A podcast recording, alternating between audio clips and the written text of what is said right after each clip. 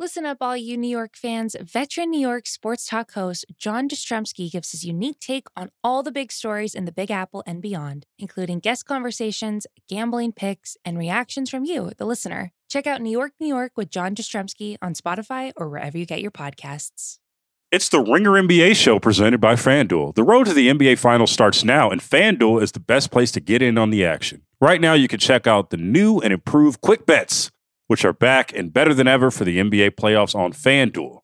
Find out what you're looking for faster and easier with more props right at your fingertips. You can check out live bets like three minute markets and exclusive live bets like quarter player props, player assist combos, and more. So download the app today and bet with FanDuel, official partner of the NBA.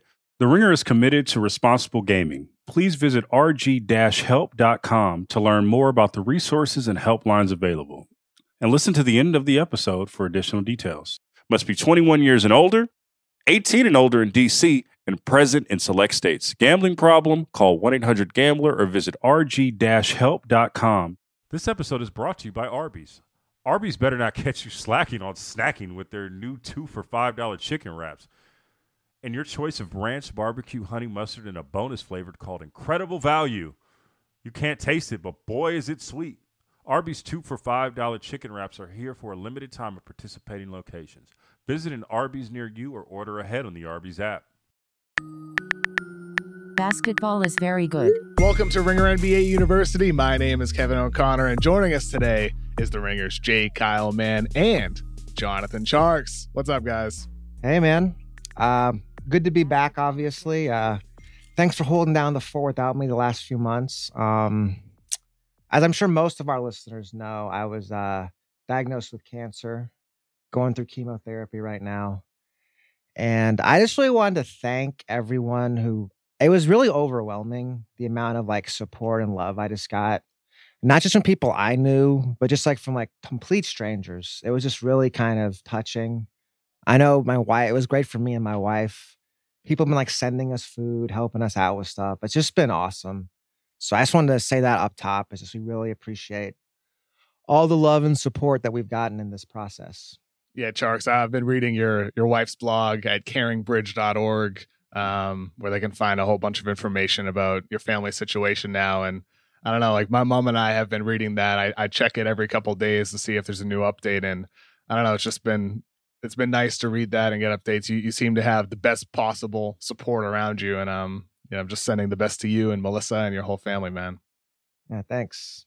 Yeah, and I I don't know if you heard me what I said about uh, you know, Verrier said that he, he would have to convince you know their audience to listen to. oh no, know, yeah, I heard yeah, that. yeah, yeah. I was just like, yeah, man. I mean, we'll we'll gladly talk about uh, Chuma Okeke anytime you want. Just come on here. Yeah, we miss talking about. Yeah, I, I like. Tjarks Tjarks is willing to go as in the weeds as you want to go, and that's like he's just one of you're one of my favorite people to talk basketball with, and uh, you know I hope uh, we can keep your energy level at a point where you you want you can keep doing it. Yeah, so glad to have you back, man. Thanks, man. I don't know what my schedule is going to be, but I'll come in when I can. I've definitely missed talking hoops with you guys. It's yeah. it's a lot. A lot of stuff has happened, and then obviously things happened last night. It's fun to get back into it. Yeah, we're super happy to have you back on today, Tjarks. Uh, we're going to be talking about the best young cores in the NBA playoffs, but first we do want to hit on those games that happened last night that you mentioned, Tjarks. Tatum dropped 50 points. Celtics beat the Wizards to take the seven seed, which means they're going to have a first round matchup against the two seeded Nets. And the Pacers beat the Hornets 144 to 117, which means LaMelo's season is over. Charlotte's season is over. Gordon Hayward is not coming back. And that Indiana and Washington will play on Thursday. Tjarks, from what we saw in last night's game, after that Celtics Wizards game, especially, what stood out to me was Scott Brooks saying Tatum is going to be an MVP soon. Um, what's your takeaway from what Scott Brooks said and just that overall performance that we saw from Tatum? I mean, he was obviously the best player, I guess, the whole night, really. I mean, the first thing that jumped out is like Washington's lack of size in the perimeter, and they're playing, they're playing Raul Neto as a starting three man uh, against Jayson Tatum. It's just crazy, yeah. you know. And it, yeah, if your best player is six foot eight and their best player is six foot three, you're gonna have the advantage, right? Off the top.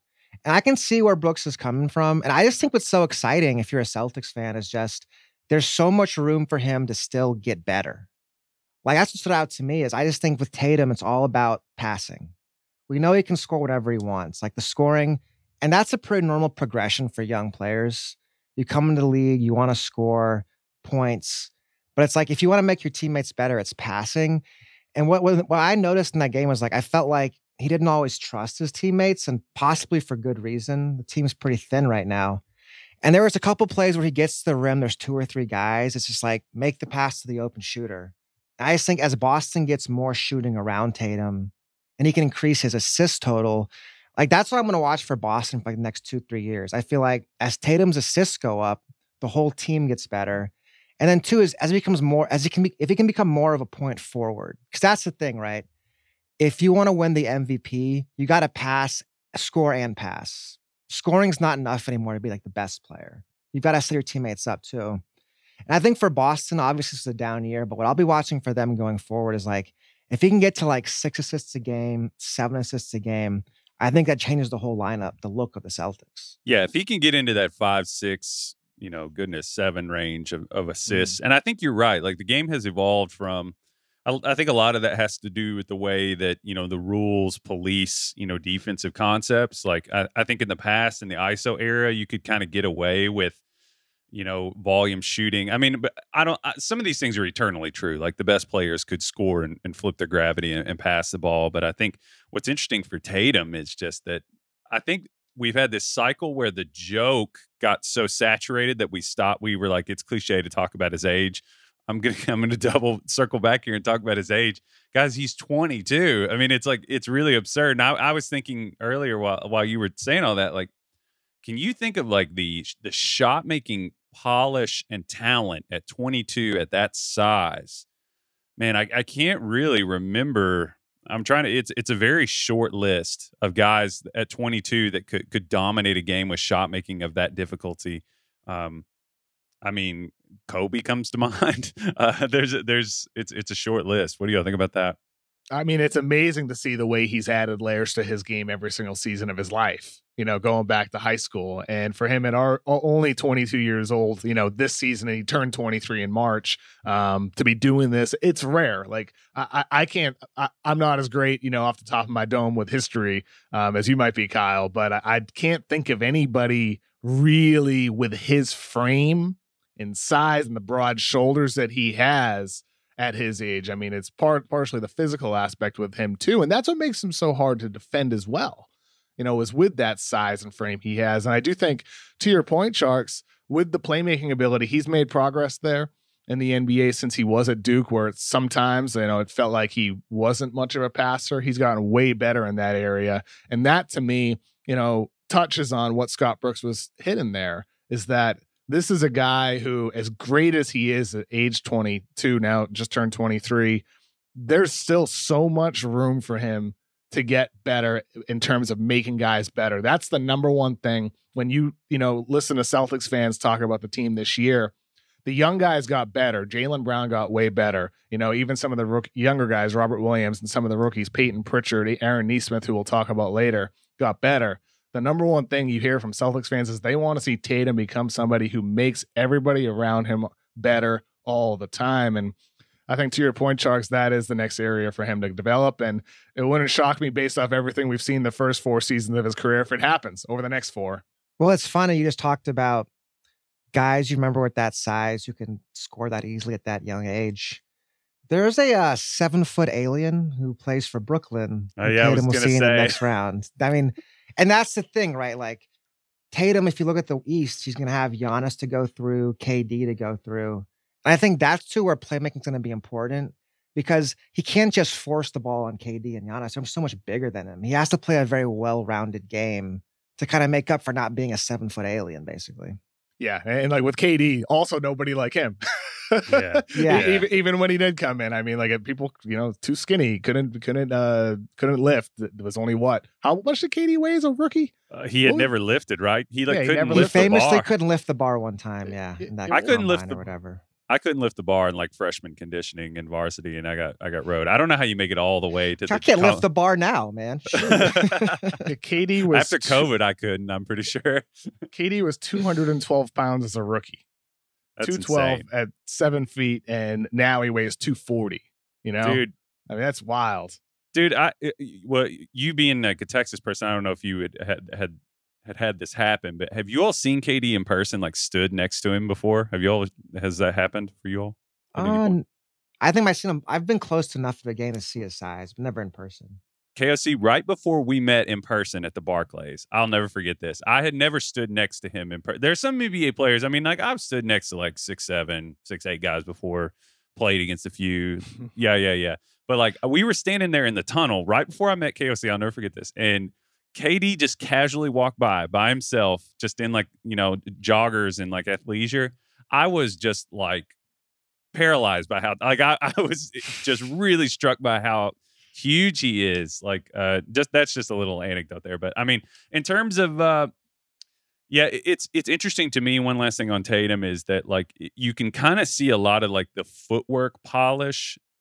There's like overlap between him and Beal. Like like Tatum is almost just like a six eight version of Beal in some ways. Like and I guess it makes sense because uh, you know they've known each other forever. I'm sure they've borrowed and given each other stuff, and then they work out with the same guy. Um, all that stuff. It's interesting to me.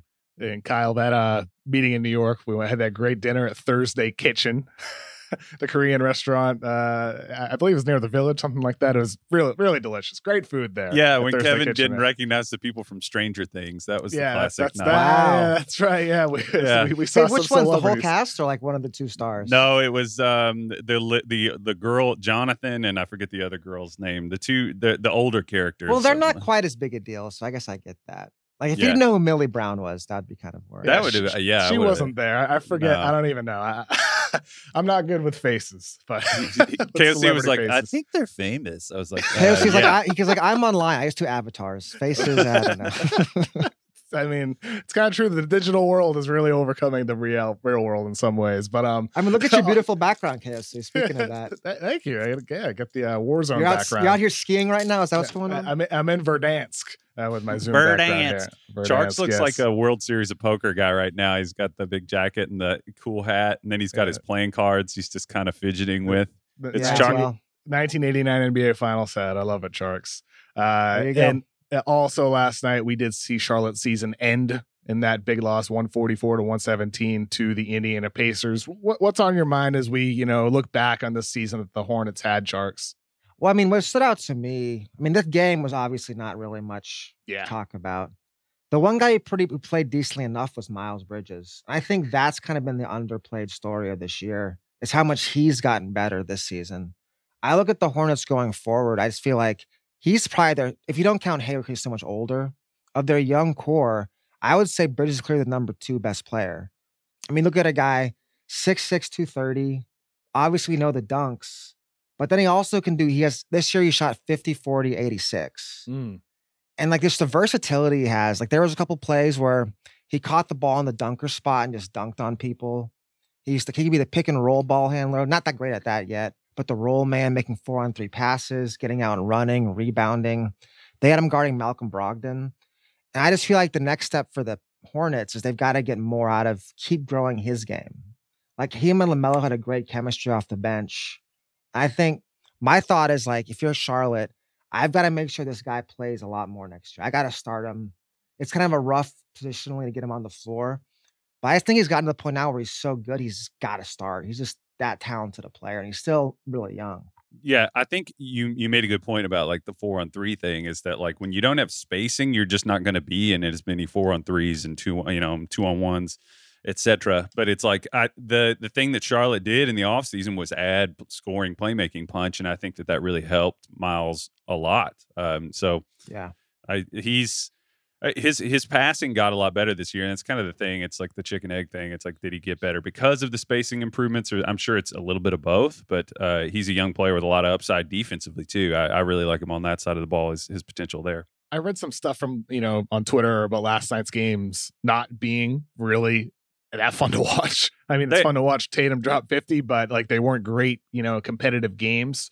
Um, you know, and people like criticize the play-in tournament for that, and I, I I feel like the the play-in tournament. First of all, we might get an epic game tonight with Lakers Warriors or with Grizzlies Spurs. We could. The play-in tournament isn't just about like the games that we watched this week. It's about what happened the past two to three weeks, right? Like that that's what what the benefit of the play-in tournament was is to make more regular season games exciting. However, one thought that was on my mind this morning that I wanted to pass on to you guys was, you know, we saw the the Clippers tank their last two games to avoid the Lakers in the first round, which was the smart thing to do. Right? It was the smart thing to do to go from the three four three seed to the four seed to potentially avoid LA. Um, but I'm curious about this. Do you think that the NBA, the next thing that needs to change in terms of tournaments, in terms of seeding, is that if you allow the top four seeds in each conference to draft their first round opponent, do you think in that case you could have a situation in which even all the top teams are trying to win all these games at the end of the regular season so they can draft their opponent instead of just having it chosen for them? Like, is that the next step, Kyle? Man, that would be really funny. There's there's been discussion about this with uh with with the college tournament, uh, like that the number one seeds could pick, you know, what region they go in and pick their two seed, etc. There is that element, that that little like fu element that comes into it, like, oh, you picked us, really? Okay, Yeah. like that's fun. that's fun. I, I think it's funny. Like I was watching a Chris Paul interview about like it's really just a get him get him early, get him later question. Like, and I agree with what a lot of people have said with the Clippers, where it's like it probably makes more sense to get him early. And I don't know if like the Clippers, Yeah. and there, there is this inevitable thing of like judging your season on how far you go that is inescapable. Like you know, you're going to feel a lot better whether no matter what your path is, you're going to feel better and you're going to be reductive about it years later where you say we were a western conference finals team whereas you know the path might have been different if you had like a harder i know that happened to the rockets in, a few years ago where they were like in the the, the bubble of death whatever that little uh cluster of They teams played was the Warriors in the second round instead of That's what it was. Yeah. that's what it was I, I i think that'd be pretty funny um Tjarks what do you think Do you want to guess? You probably can figure this out. How many times the Clippers have made the conference finals in the history of their franchise?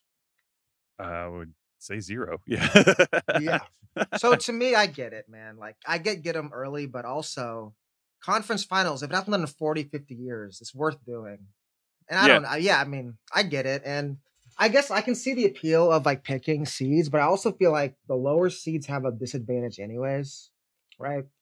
So it's hard to even further disadvantage the lower seeds in these setups uh, by making them get the worst matchups. definitely like, that's the downside of doing it and the other part i've heard is that like even if you incentivize the top teams to win to get the selection you know of those teams some people look at that as like well you're giving the lower seeded teams more ammo and we don't want to give them that edge.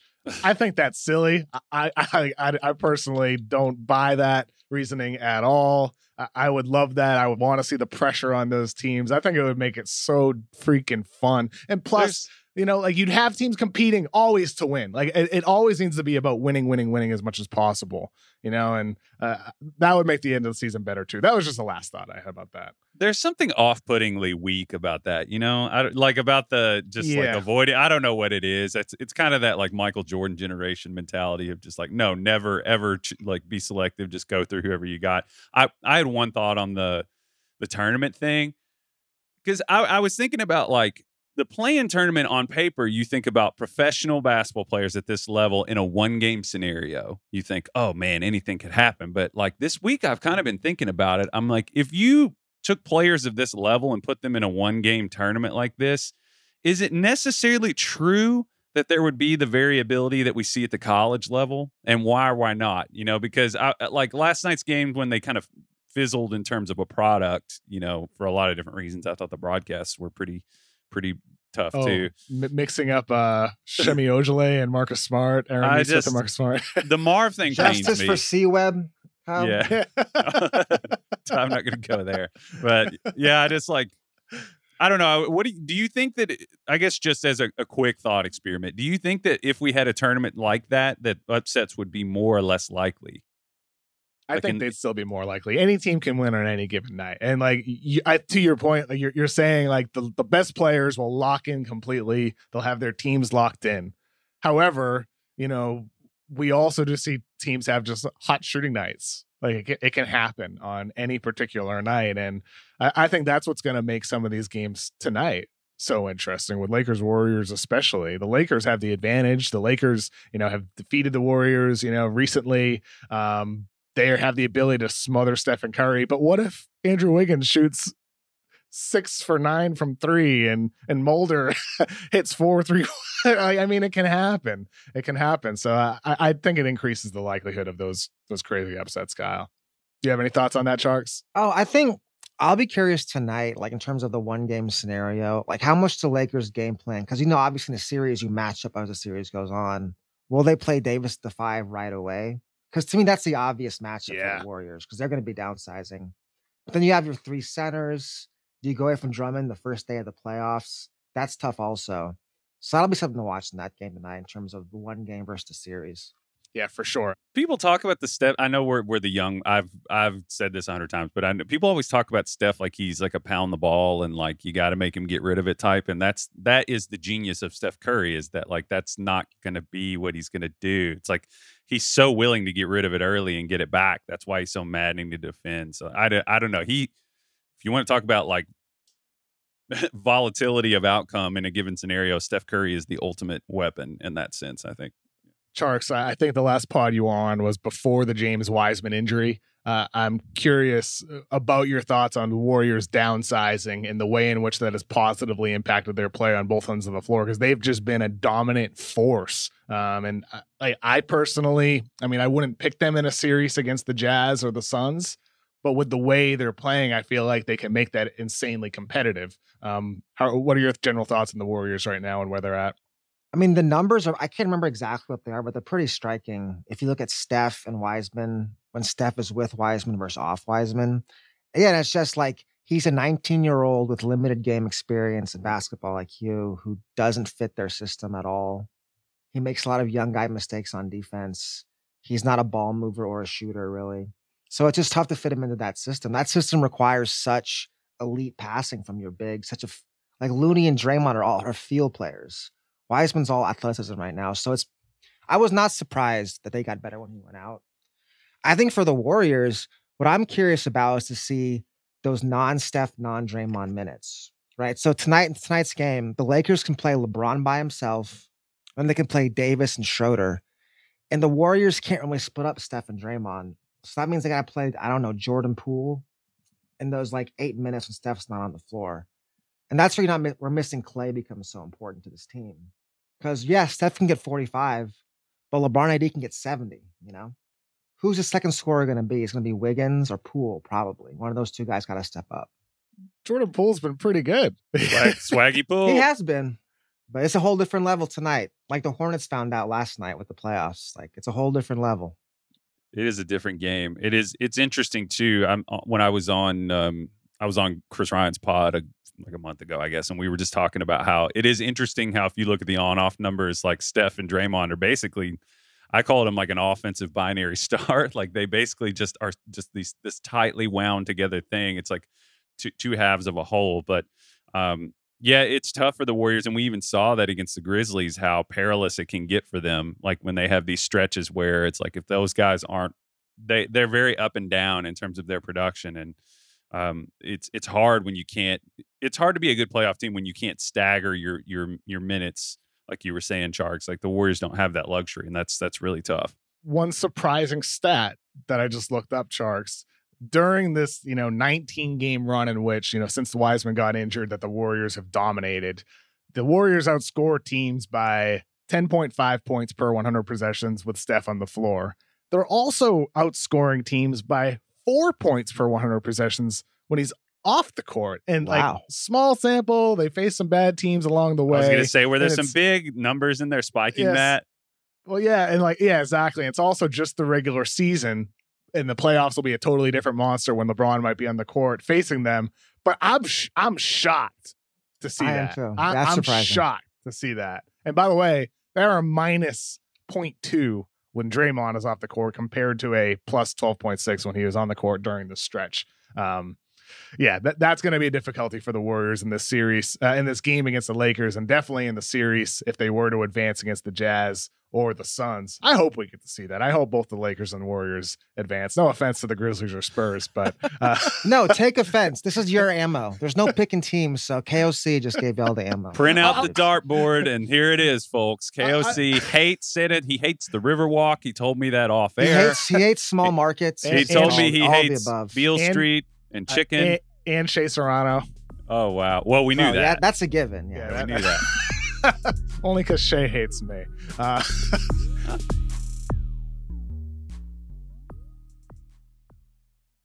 This episode is supported by State Farm.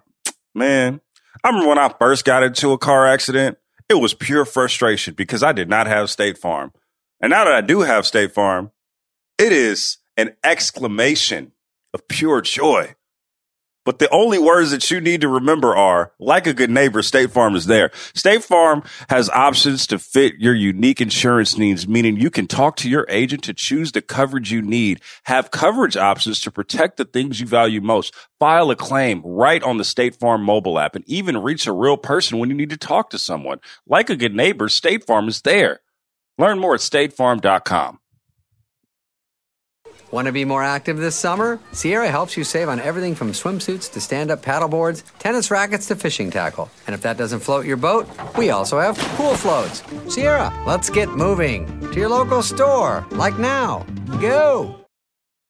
When you need mealtime inspiration, it's worth shopping Kroger, where you'll find over 30,000 mouth-watering choices that excite your inner foodie. And no matter what tasty choice you make, you'll enjoy our everyday low prices, plus extra ways to save, like digital coupons worth over $600 each week. You can also save up to $1 off per gallon at the pump with fuel points. More savings and more inspiring flavors make shopping Kroger worth it every time. Kroger, fresh for everyone. Fuel restrictions apply.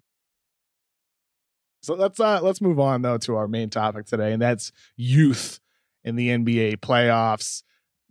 We have some very young teams that have a lot of talent in both conferences here. You know, you can look at Phoenix in the West. Boston just clinched their spot in the East. You can look at them, even though they got Jalen Brown out right now. Kyle, I guess let's start off with you. I'm curious, you know, which team, you know, or which teams do you think have the best young cores in the postseason that'll allow for them to have sustainable success in the years to come, or even get even better in the years to come? Yeah, who's number one for you, Kyle? this is extremely tough. I'm not going to lie because Yeah. there are a lot of ways you could come at this. We were talking about it last night. I think if you if you have an MVP level player in your in your young core, I feel that is you can't get MVP level players. You just can't. I feel like that that that with any other combination of players, man, I'm just really tempted to just put that at number one. Like I mean, it- but but that also confines it to act like that's your whole team. I mean, players like if if you ask me what would I prefer to have? I, I think I'm going to take the MVP player and then just go from there. So I, I, I have to kind of put Edge Luka to number one. What do you all think Interesting. about that? Am I insane? I don't. I, And are we saying young players like under 25 years old. Yeah, so that means he- like Jokic wouldn't be included at age Oh, 26. I, but I feel in like the he should be. I mean, he's still, Yeah. he'll be he'll be on forever. And it isn't like he's getting old anytime Well, soon. yeah, and that's the funny thing with Jokic is he has a game built to play until he's 40 if he wants to. well, yeah, okay. Well, I mean, you all are you all are moving the goalposts on me here. He's literally the MVP of the league this year, Kyle. Like I know. this season. Jesus, that's not what I. I'm talking young players. Ke- Kevin's idea of who's young. I know. I'm just saying like you know 25 is young, Kyle. 23 ish is what I was saying. Like, you know, pretty, anyway, Jokic has been around. But yeah, it- well, based on my parameters, I had uh, this has been a problem for me lately. My parameters have been off from everybody else's. But yeah, I mean, Luka. Luka's so tr- not just like a generational player. I mean, th- it's interesting too because some of these are really deep. Like Atlanta's young core is pretty deep. Who do you guys have number one? Tjarks, Kyle mentioned uh, Luka here as the sole reason, you know, for them being possibly the best young core of the current playoff teams. How about everybody else on that team? Like we know how great Luka is, but what about Jalen Brunson, 24 years old, could six man of the year candidate? Their rookies that they drafted, Josh Green, Tyrell Terry, Tyler Bey. What about the rest of this young Dallas core? Uh, what's your assessment of them? I think first off, what about them, right? If we're talking about in terms of the best young cores in Mm. the league, it's pretty pretty big drop off from one Luka one to. I guess would KP be in this conversation still theoretically? How old He's is what? KP? 25. I mean, depends Well, on the parameters. Based on you guys, Yeah, it's just tough. Like I you just feel like 25 over here. Yeah. you watch the Mavs You and compare them to the 25. Nuggets, and the Nuggets have got they have Jokic and they have Jamal Murray, Michael Porter, and just like the level of talent when you go two and three for versus the Mavs. We can talk about KP. It's been talked about to death at this point. Brunson, after Brunson, there is no young core. Like I like Josh Green, but he's proven nothing in the NBA. He doesn't really count yet. Terry is basically a G League guy right now. It's just like they got a bunch of veterans around Luka. It just makes me very jealous to watch the Hawks or the Nuggets. And I'm like, man, there's just waves of young guys coming out with star level potential. And after Luka, I just don't see it in Dallas. What would happen if I took the claw machine? Let's say the NBA was like, let's say this was like Roller Coaster Tycoon, and I could just reach down and pick up a player and move him over. I don't know if you guys ever played that game. That reference. Oh yeah, I used to play that back in the 2000s. That's You a fun ju- fun game. You could just drop people in random spots. Anyway, yeah, I used to uh, play that that and The Sims. You ever play any of those games, Tjarks? Or- I was more of a reader, actually. I- I- I'm ju- I'm just a, a big dolt. Played The Yeah. Sims for I'm just a hours big upon dolt. hours. Now now I play Warzone all day. there's the there's the marquee. I was just gonna say, if you swapped Luka and Trae, what would happen? What would ha- what would happen if you put Luka on that Hawks roster? Where would they Where would they be in the East? oh my gosh, it'd be like a one seed, I think. yeah, You really that think team so? is stacked. I Yeah. mean, yeah. the only thing is though, Luka. The the the, the only thing about Luka though, he's got to give the ball up, right? It's this chicken and the egg thing where Luka doesn't play with a ton of other ball handlers, so he gets to hold it a lot. But he's holding it all the time, and it makes it hard for other guys. It's a Trae Young problem too, to an extent. Also, I was thinking the other way is like if I could get one player to put with Luke, that's what I'm thinking a lot about. I think the guy he needs is like a Devin Booker type. That's like that's the guy I think that would really make the Mavs because Booker, what makes Booker so awesome is the ability to play on and off the ball at an elite level. So he can play with Luka, get all his points cutting. Luka comes to the bench and he runs the offense for himself. What about Beal? Could could the Mavs? Same thing. get That's the kind of guy I think the Mavs need is a guy like that. Of course, very, very, very hard to get them, but How do you think he would? How do you think Luka would adapt if that player were brought into Dallas Tjarks? Do you see it as an easy transition for him to play more off No. ball? No, I don't think so. I don't think he's even willing to do it right now. That's Oh, why I'm wow. saying yes, the guy can play off ball. like so He's not even 21. willing, not even willing to do it. It'd be very tough for him to do it. It's just tough, right? Because you haven't seen it yet, you know? Like Kristaps hasn't really been proven worthy of having the ball. It makes that's why the guy I wanted for Luka was like uh, Bogdan Bogdanovic. I wouldn't mind Goran Dragic, an older European guy that he already has a relationship with, that he has experience playing with.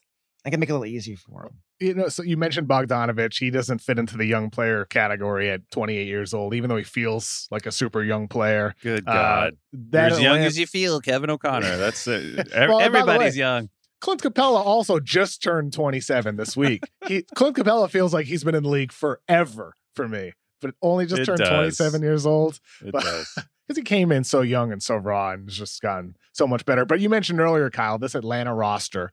They are Yeah. like, and I think Charksy said how stacked they are. Okongwu, 20, Reddish, 21, Huerter, 22, Young, 22, John Collins, 23, DeAndre Hunter, 23 years old, Capela, 27. this is a young team with a heck of a lot of talent. Kyle, like with this Hawks roster, where do they stack up for you in terms of best young cores that are in the playoffs? Uh, it's it's more of a death by more cuts. I mean, like I feel like if I'm, I was thinking about this kind of long term. Like if I was the Hawks, which which of these guys am I most interested in keeping long term? For me, I mean Trae, obviously. I'm just wondering how nailed down do you think like Huerter, Reddish, and Okongwu are going to be? Like in, you know, two Not years very from now? much. Could, Yeah, could be, so the- could be a piece to dangle in a Yeah. trade for a I proven think star. Hunter's definitely separated himself from the other young guys in that list. for sure and uh, you know and so for me uh, that that kind of factors in whereas if you look at like some of the other teams that were I, I think memphis is in kind of a similar situation where i feel like the the nailed downedness of of some of those pieces is not maybe what we thought it would be a, a year ago um i would say it still feels like it's like lacking one thing you know like they're they're they're a good team that has moved significantly in the right direction um, I I'd be curious to see what that th- what what do you all think that thing is, or do you even agree with me? Like, I, I mean, I, they kind of look like a first, you know, if things go well, second round team. I don't I don't see them going much further than that, or just further than that period. But it's it's interesting what could be. I'm interested in what would be necessary to supplement this young core to like take it to the next step, and also some b- broad thoughts about uh, young cores that I want to get to in a second. Let's get What- into your broad thoughts. Yeah, get into them, Kyle. what's the value of a young core? I'm kind of like I, I I really I, I'm doubling and, and circling this a lot, thinking about it. It's like if you go back through the history of young cores, other than that, like they're cost effective, like you get a bunch of good players cheap for a while, like the marketability of them is really high. How many times in history has a young core hit the apex? It's like OKC got close there for a little bit.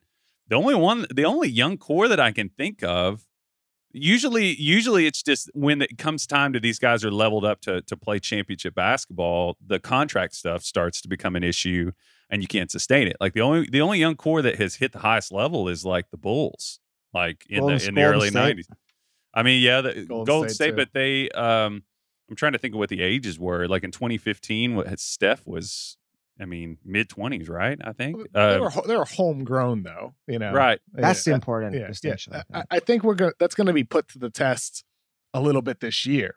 You know, like we're seeing a, a homegrown core with the Sixers with Joel Embiid and Ben Simmons. In the West, we're seeing Rudy Gobert and Donovan Mitchell and Devin Booker and DeAndre Ayton. And of course, you make some additions around the edges. Suns traded for Chris Paul, Sixers traded for Tobias Harris and other guys.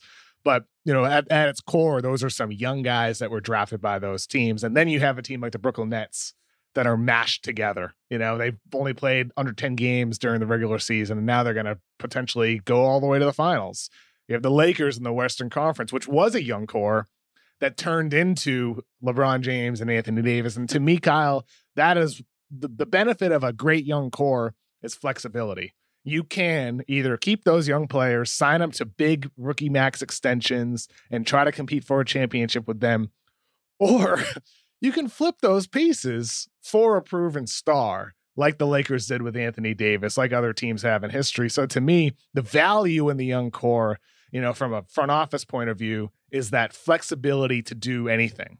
Yeah, KOC, I like that point. I think that's where I came down on this young core thing is like, I think you look at it, you've got to have at least two all star, if not all NBA players, the same team. If we talk about being a deep contending team and just getting that second guy, like here, the Mavericks, they thought KP was going to be that guy. It's not looking that way. And just having the two, you look at the Suns, right? They went from the eight seed last year with Booker now to the two seed because they have two all stars. Mhm. So to me, like, love an MVP, but you got to have the MVP and one more All Star. And if you don't have that, that's what the young core, like you were saying, is like with the Hawks. At some point, a trade is going to have to come for sure. Like either someone develops into that All Star, you trade for him. That's what the Hawks have, but the Mavs don't have right now. I would say. Well, and just to tie this back to the our conversation we had about the Warriors, this is part of where the mistake was with James Wiseman. You know, like i- we'll see how he pans out over the next 10 years. Um, but for Golden State, I think a big component of their plan here was to package whoever they draft potentially with the draft pick that they might get from Minnesota. I mean, that opportunity may not be there to make a trade. They may never come available. Bradley Beal might not be available. No star might be available for trade this offseason. There might not be a deal that makes sense. But to be in a position to make that move or compete to make that move uh, is of great bene- benefit to the organization.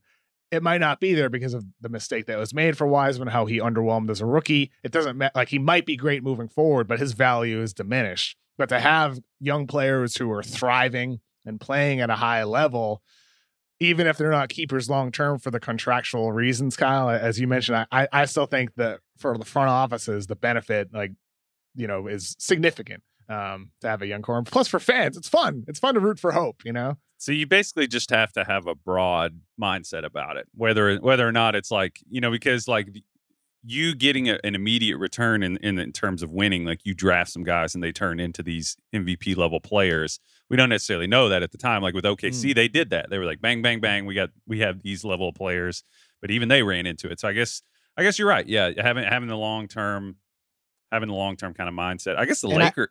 go go ahead, Chuck. I was gonna say I think the long term thing is key because like we were gonna do an exercise where we picked rookies on these playoff teams, but it's just hard to play rookies on playoff teams, right? Mhm. And with the young core idea is like you give these ti guys time to grow in situations where like Wiseman's net rating shouldn't matter that much as a rookie.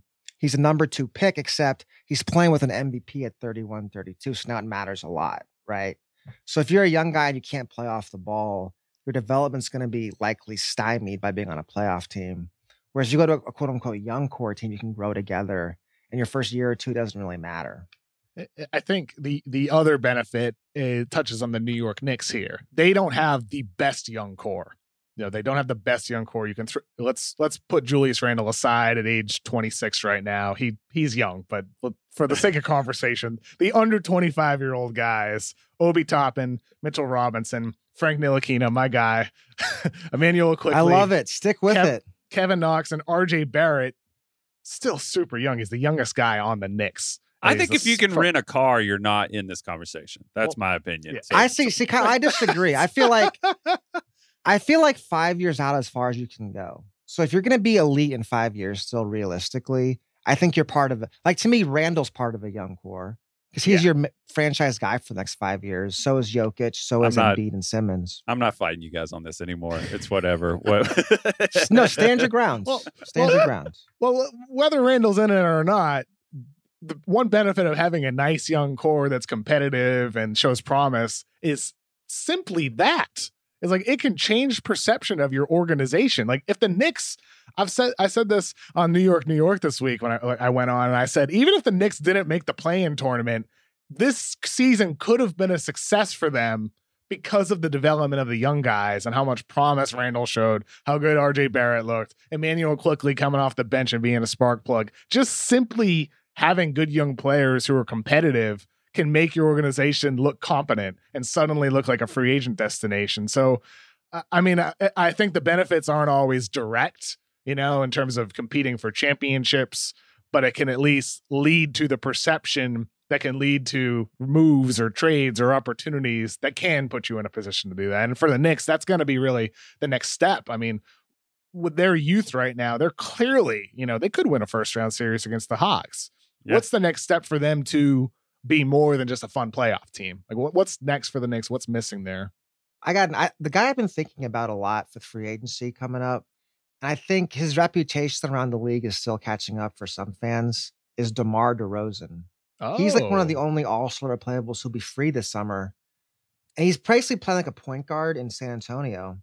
I feel like if you could sign DeRozan to the Knicks, and the way Julius can shoot now, the way RJ's shooting now, plug the DeRozan at point guard, you have a huge team, protect him on defense, and now hmm. you have two legit All Stars. Now I'm you're really talking. That's I'm my plan for the Knicks. intrigued. Oh I yeah, like that. It's it's a hundred percent uh, the the player type that we are describing, an interchangeable wing who can who can run pick and roll and create, who can hit open threes, who can defend.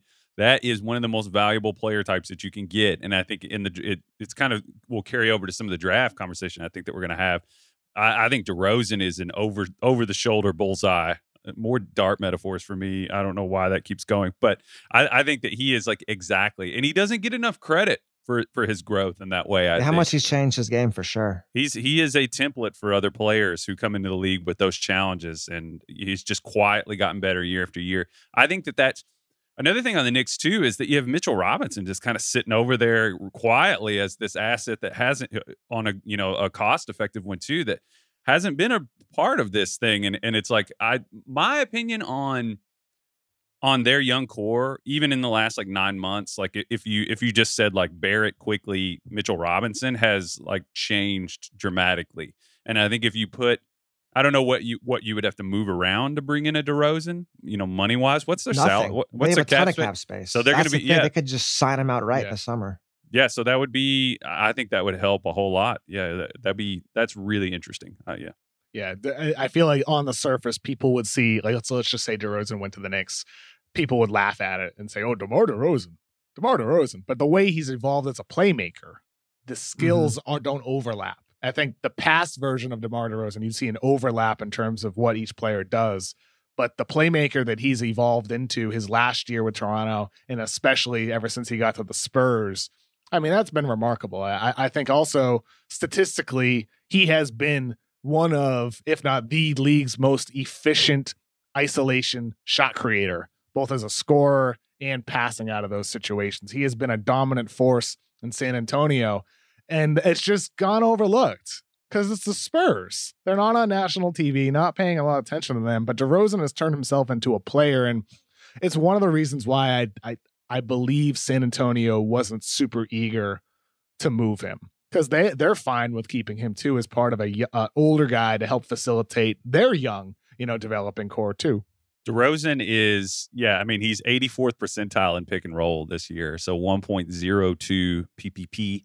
And in isolation, he's in the 96th percentile. I mean, mm. if hmm. you can get a player who can do those two things and defend, yeah, that's that's pretty. Well, I don't know about the, the defense part, still never really got there. But on the Knicks, you can leverage the skills yes. of the rest of your roster. And that's the thing, too, about the Knicks. Like, who's their shooting coach? He needs some publicity. Like, what the heck? It's probably they did with Randle and Barrett. Yeah.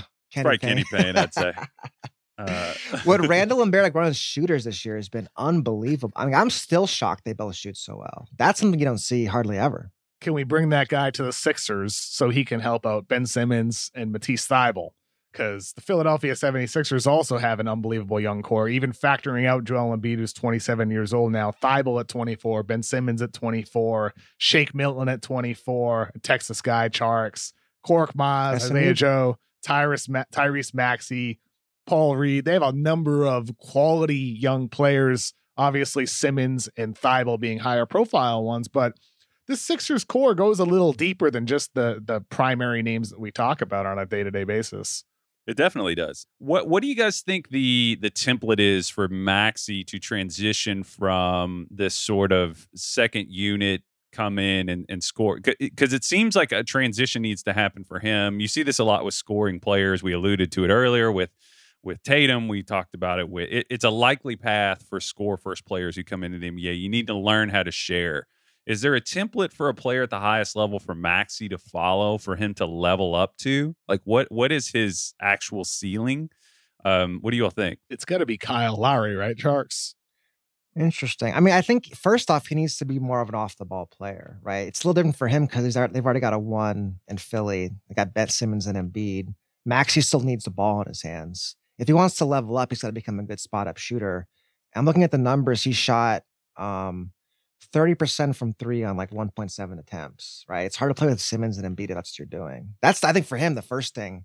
For a younger guy in a smaller role, it's three point shooting. You yeah. got to have that to spread the floor for your stars.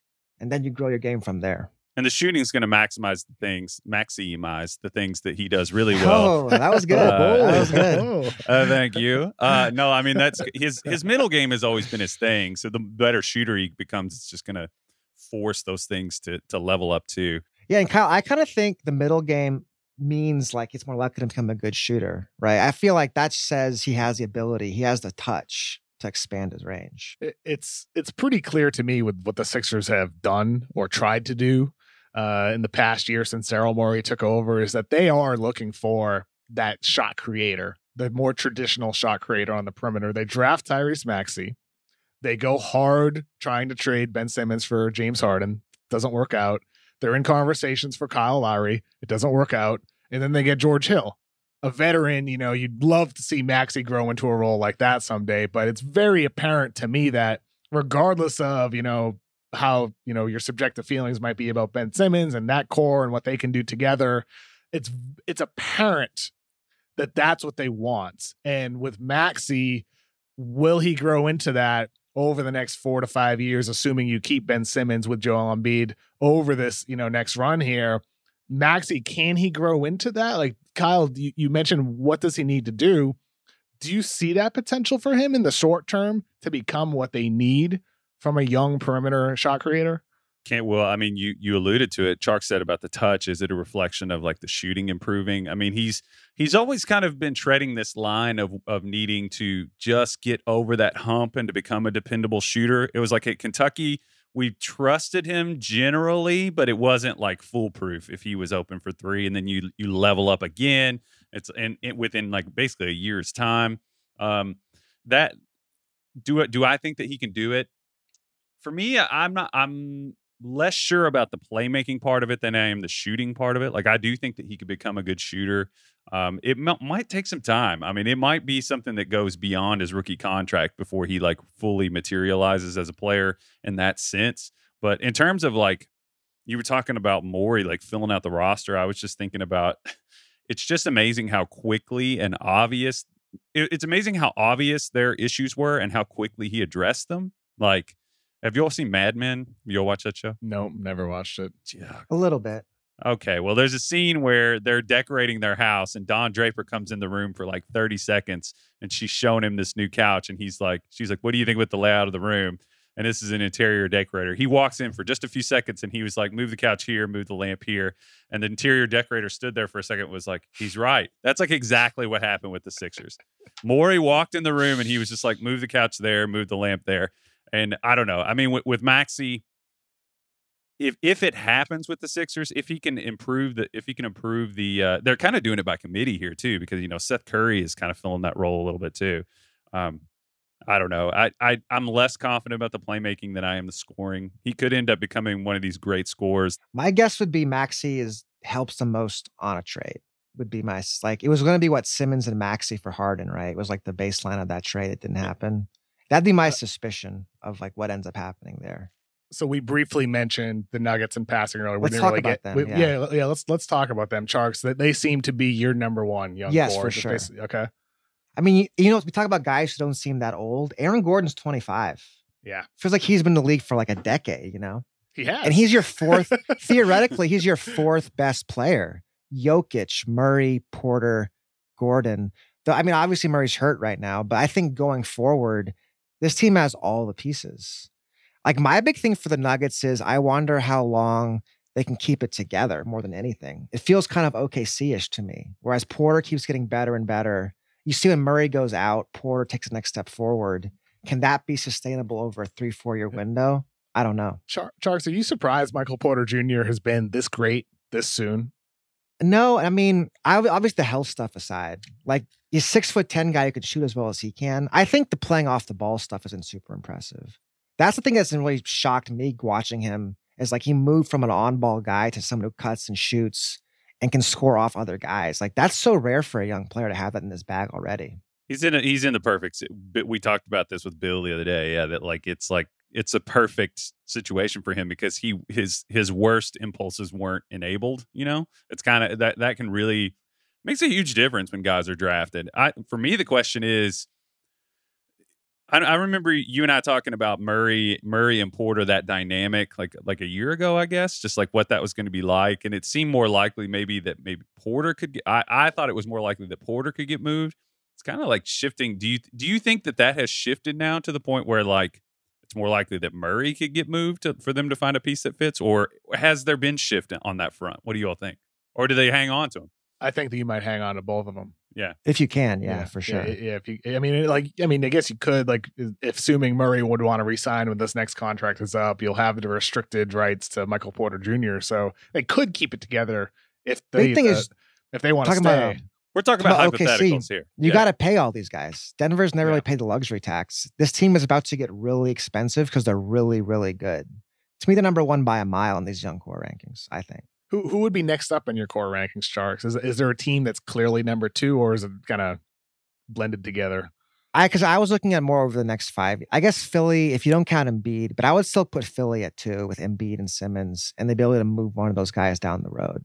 Ky- Kyle, we haven't mentioned two teams here. Uh, I mentioned them when I introed this whole topic: Phoenix and Boston. Yeah. with with Phoenix guys under 25 years old. So this isn't counting Cameron Johnson. Mikal Bridges is 24. Devin Booker's 24. DeAndre Ayton is 22. And then you have Ty-Shon Alexander and Jalen Smith, who are both 22 and 21, respectively. For the Celtics, under 25 years old. Jaylen Brown is still only 24 years old. Yeah. Time Lord, Robert Williams is 23. Tatum is 23. Payton Pritchard and Aaron Nesmith, both rookies under 25 years old. Grant Williams is 22. Romeo Lake- Langford is 21. Obviously, Tatum and Brown being the key guys for Boston, Ayton and Booker being the key guys for Phoenix. To me, I look at those two teams. If you're counting out the Jokic from Denver, to me, like I look at those two teams and have them on top of my list because we said it earlier. The hardest thing to find is that second guy, there isn't that second guy for the Dallas Mavericks. Boston has two of them, and Tatum and Brown, and Phoenix has one of them in Booker, and Ayton is turning himself into a really nice two way player. Uh, so I feel like I'd have Bright Boston future and Suns, KOC, bring yes, it back. th- Yes. right now.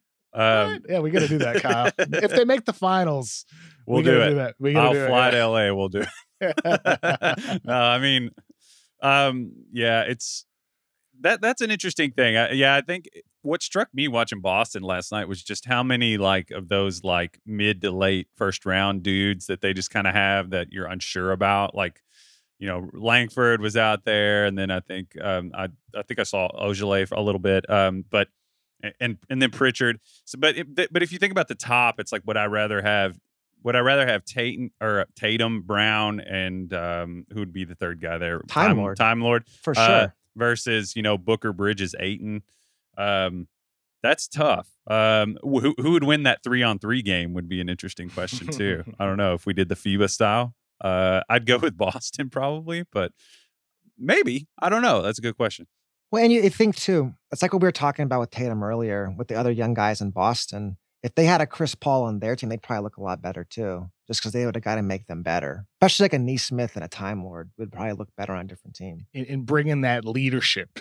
Um, Tjarks, is there a rookie in this year's playoffs that you think has the highest likelihood of make impacting a game or a series or potentially swinging things for for a roster?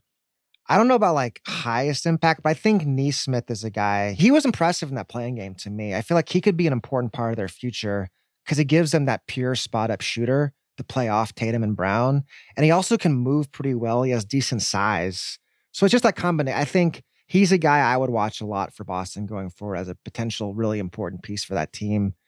I mean, I don't know how much impact against the Nets. Like they're about to go up against the Death Star in this next round. But I think he's a key guy for their future. How about you, Kyle? Is there anybody who comes to mind?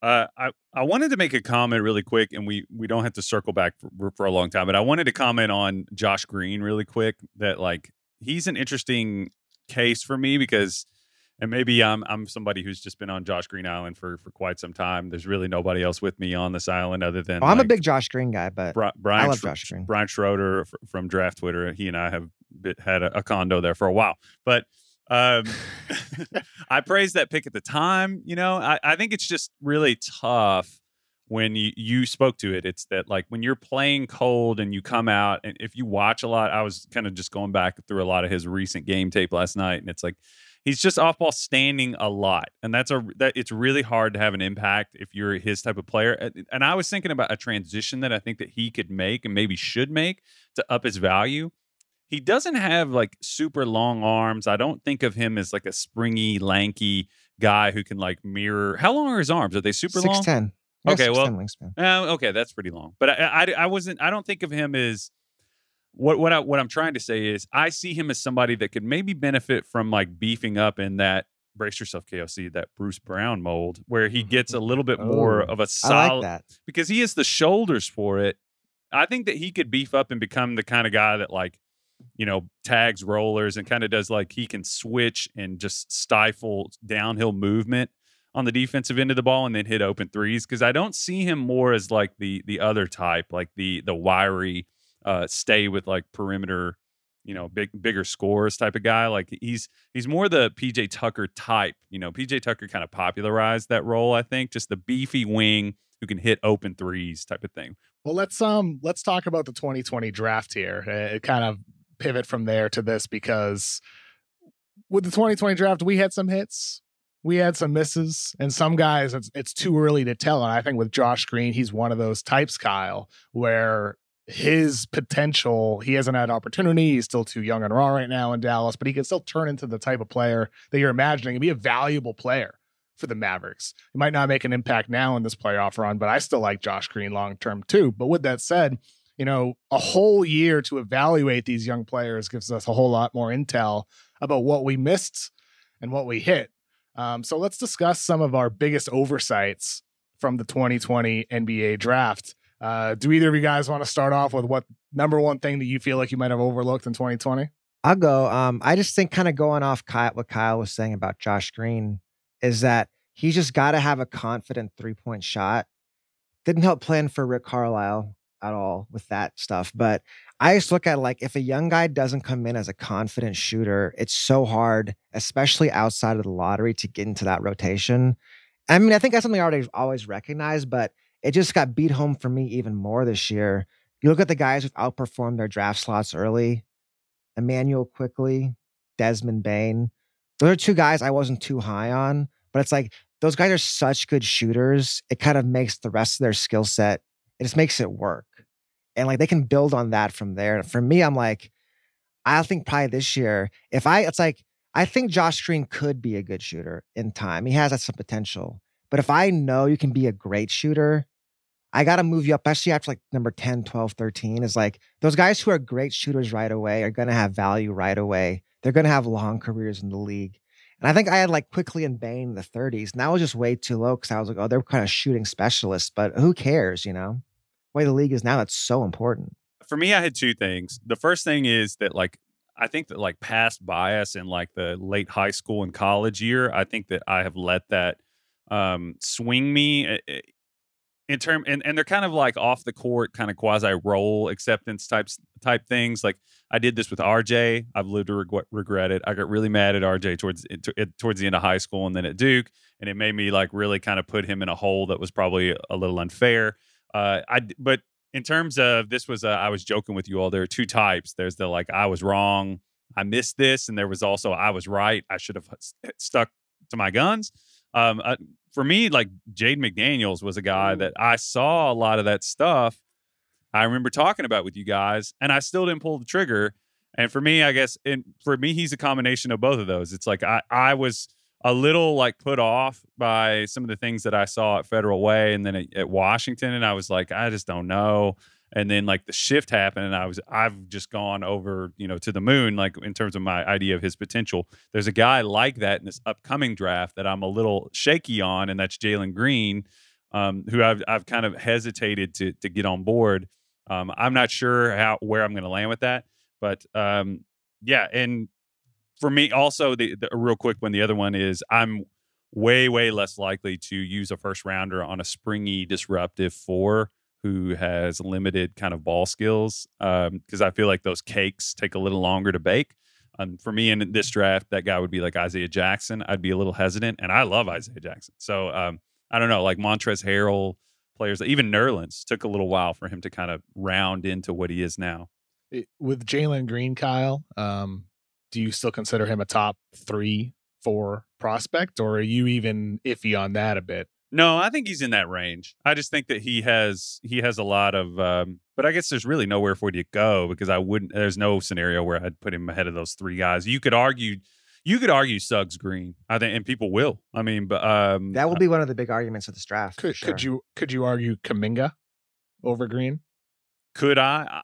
I mean, uh, I, I, I think I'm a little higher on Green than Kuminga. I mean, like okay. I, I think Green's upside is is high, but it's also I don't want to launch into like a full blown Jalen Green discussion, but um, I mean he has star upside. It's just he he also has like great scorer uh, who hovers in that like I don't know. Um, we've talked about some. There's some comps that aren't so great about him, like he and he could hover in that like that Zach LaVine is the comp that people say a lot on him, where it could take some time. Um, I don't know what what do y'all think?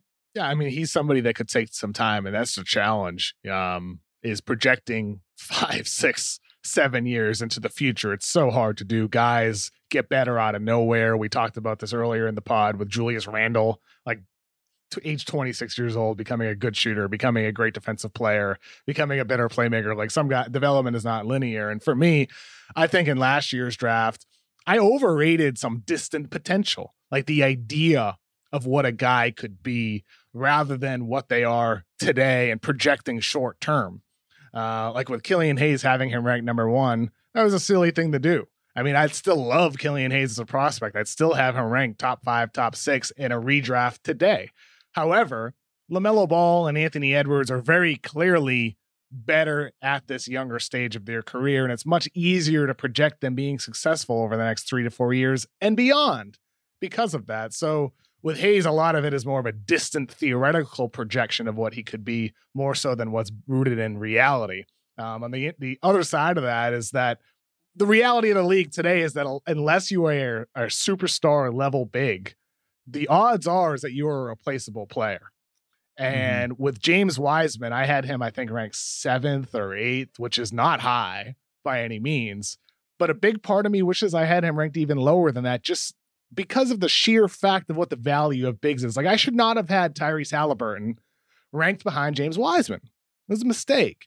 And I think accepting and embracing just where the league is today and and what it could become um Wiseman is just not the player that should have been drafted that highly. And I'm sure Golden State feels that way more than anybody else. Um, but he could turn into a, a, good player in the long term. But at the, with this point in the draft, I, am not so sure that that was the wise thing to do on my end Whoa, with my rankings or, or, or the was not was not wise, man.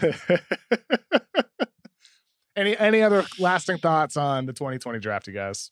Yeah, another guy, uh, really quick, another guy in that like four role, the springy, you know, disruptive four role uh, is is Greg Brown. Greg Brown and Isaiah Jackson, both of those guys fit that role for me. I would hesitate to to I don't know. I'm not in the same place that I was in the past. It's I would, don't know that I'd have the stomach to do it. Tjarks, uh, Greg Brown, first round pick. We'll talk about Kai Jones next next time. Ooh, I'm, I'm that's, the guy, that's the guy we got to talk about. I'm, I'm a big Jones fan, and that next time will be on Locker Room because for the NBA playoffs, the Ringer NBA University show that we've been doing since January, it's been awesome doing this, but we will not be recording pods on the Ringer NBA show feed during the playoffs. We will be doing live shows on the Locker Room app to added to be determined schedule. It might be different week to week. It might be the same day. We're not totally sure yet, but we'll announce that on our own respective Twitter feeds and on any at Ringer feed on Twitter, Instagram, Facebook. You'll be able to get that news there. But yeah, guys, this show's been a heck of a lot of fun doing this with you every other Wednesday uh, during this NBA season. I look forward to talking some draft and some playoffs on locker room with you guys. There's nothing respective about or respectable about my Twitter feed, but go ahead. Yes, I've enjoyed the show a lot too. Uh, yeah, locker room's gonna be a lot of fun. Like,